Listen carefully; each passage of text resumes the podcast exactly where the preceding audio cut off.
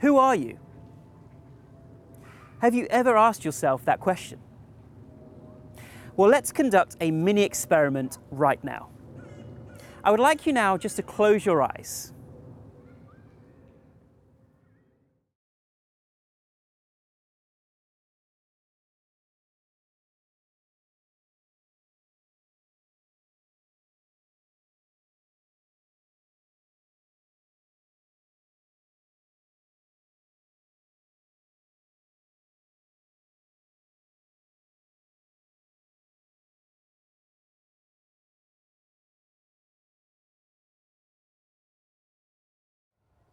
Now, please open your eyes.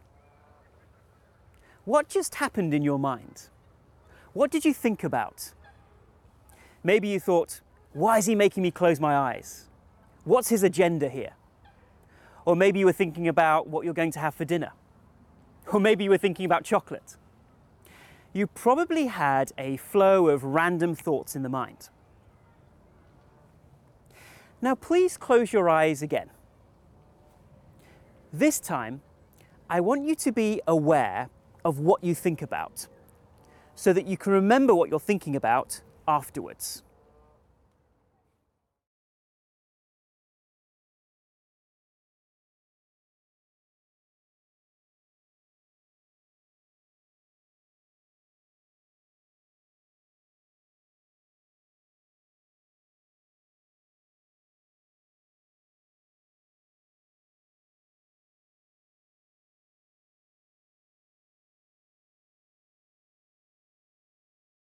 Now, please open your eyes.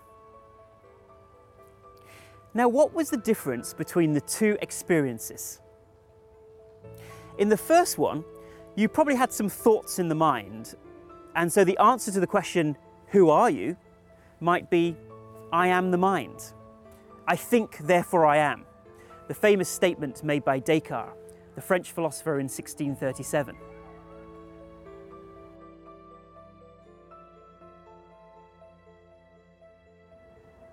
Now, in the second experience, I asked you to observe your thoughts.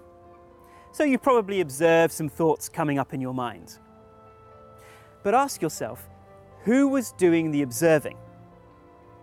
You can't be the mind and at the same time observe your mind.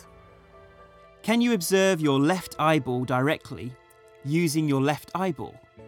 No, of course you can't. Because you temporarily weren't existing as the mind, you could observe the wanderings of the mind.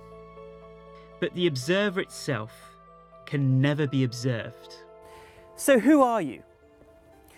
Could it be that in fact there are two answers to this question? At one level, you are the mind and the thoughts in the mind. At another deeper level, there is a part of you which is the observer, the awareness, which is separate to the mind. I shall call this the witnessing awareness or consciousness. It's actually what makes you conscious, what makes you alive, what makes you exist. Rather than I think, therefore I am, I am, therefore I think.